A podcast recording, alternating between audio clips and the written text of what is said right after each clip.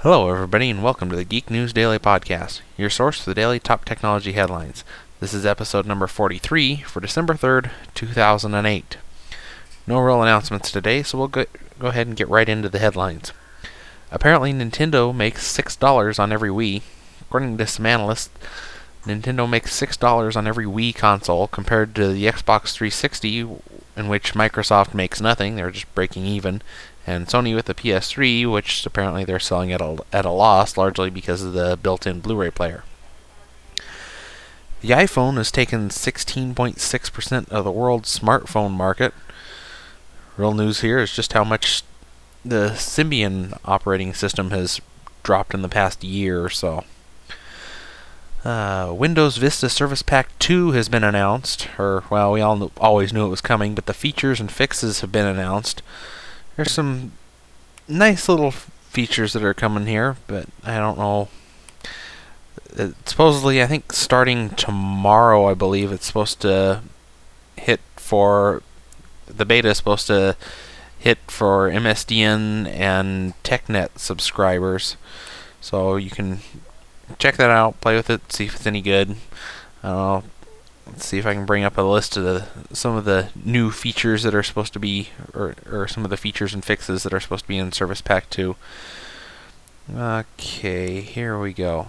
It looks like in Service Pack 2, it's going to have like a built-in Hyper-V hypervisor, event logging support in SPC, fixes for DRM issues with Windows Media Player upgrades, uh, some kind of a feature pack for the wireless, and functionality to reduce resources required for sidebar gadgets and improve power settings for Windows Server 2008.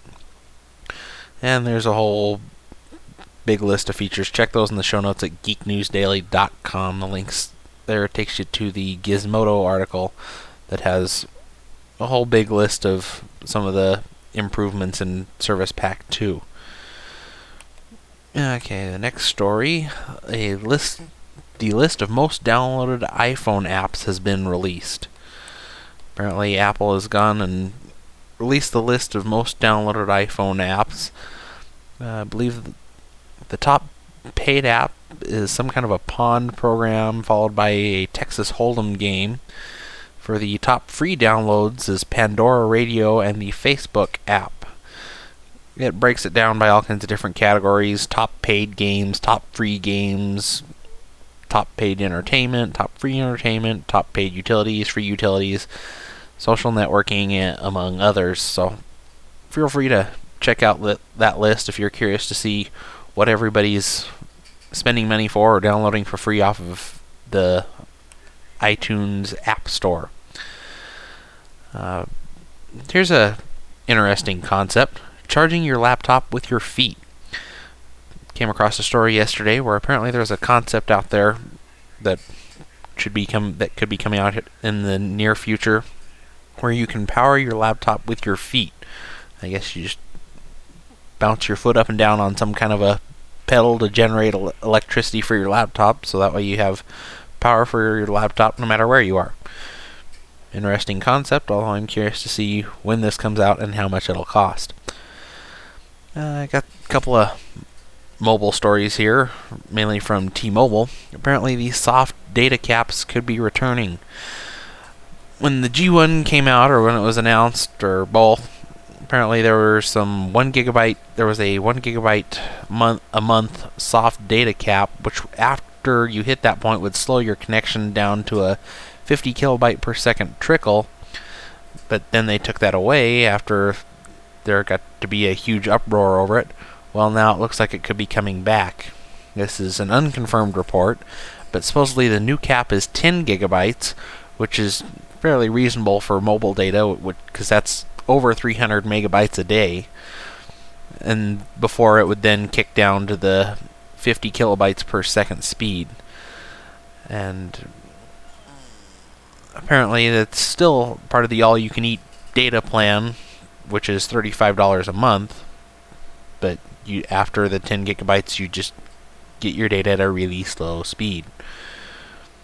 But anyway, I guess if you're a G1 subscriber uh, user or use any of T-Mobile services, I guess that's something to be aware of. But that's really a generous cap, I think, for mobile data, so you shouldn't have to be too worried about that unless you're using it for doing a lot of tethering or lots streaming lots of music or something to your phone. Uh, next G-Mobile or next T-Mobile G1 story. Apparently, you can't turn off internet access on the G1, which has resulted in a huge roaming fee for somebody. Saw this, picked this story up off of Gizmodo. Apparently, a guy went to the UK, and beforehand he had called T-Mobile to have some of his services, like data roaming and and stuff, turned off.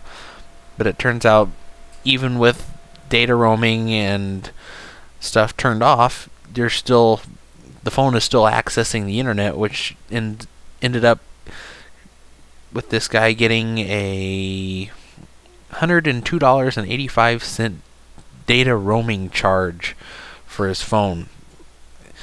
And that's with data roaming, data sync, and 3G all turned off. I guess it comes out to approximately 15 cents every 3 to 7 minutes on average for, I guess, the time that he was over there. And not all of that was from calls and texts. So, I guess if you have a G1, that's something to be aware of, especially if you're going to be doing any traveling overseas. Uh, Blockbuster is looking to stream movies to Windows Mobile via Live Mesh. That's an interesting play, anyway. Apparently, in order to try and compete with Netflix, apparently Blockbuster is going to st- is hoping to start streaming movies to Windows Mobile. I don't see really why you would want to stream movies on a, on a phone, but okay. And I'm not real sure why it would use Live Mesh either. But interesting idea nonetheless. So keep a watch, keep an eye out for that, especially if you're a Blockbuster user. And I am not. I am now a Netflix subscriber. Not that it matters. Anyway, in another mobile story, Nokia has unveiled the N97.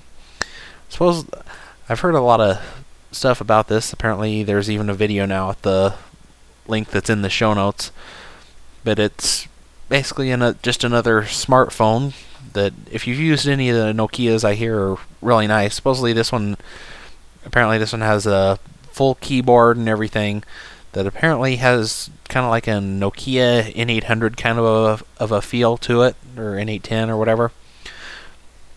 So if you're looking for a new device or a new Nokia phone, you might want to check this out. Apparently it's the it's going to launch with a retail price of 550 euros, which is about $693 American.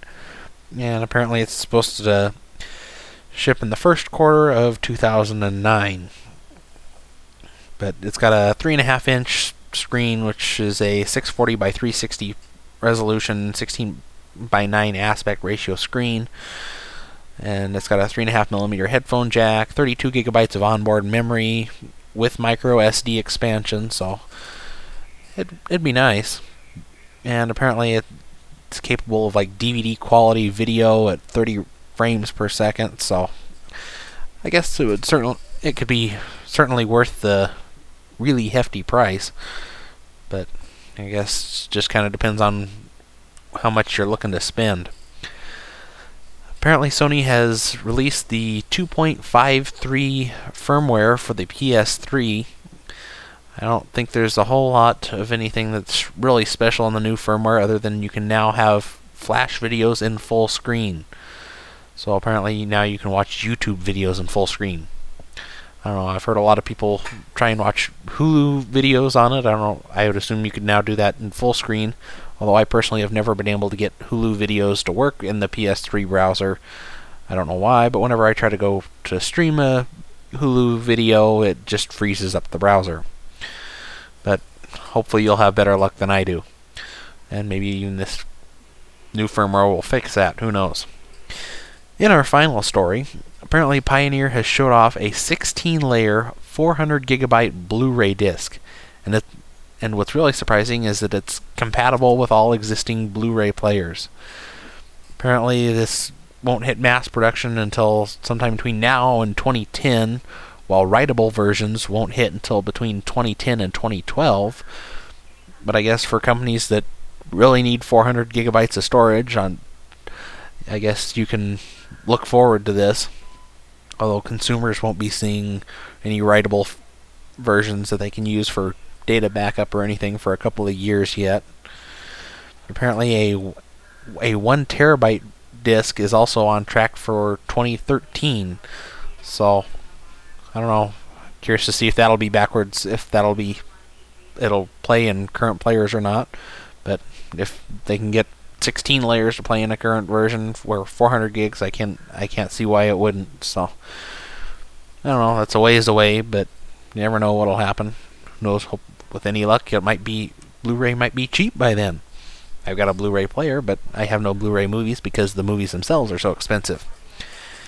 Anyway, for the cool link of the day, I have a bookshelf that splits in half to store to store extra books It's an interesting concept. Make sure to check this out. The the more books you put on it, the farther the shelf splits in half to hold more books. And for the bargain of the day, well, I don't I actually at the time of this recording, I don't have anything. I kind of forgot about it. Although I will have something up there here real soon, so it'll still be in the show notes. Actually, you know what? for the bargain of the day, I'm going to send you to Woot.com, which apparently has an electric guitar and a 5 watt amp, as well as an instructional DVD for $90. I guess if you're looking to get into guitar playing, that's a good place to start. So, check that out. I will make sure that's in the show notes before I get the show up.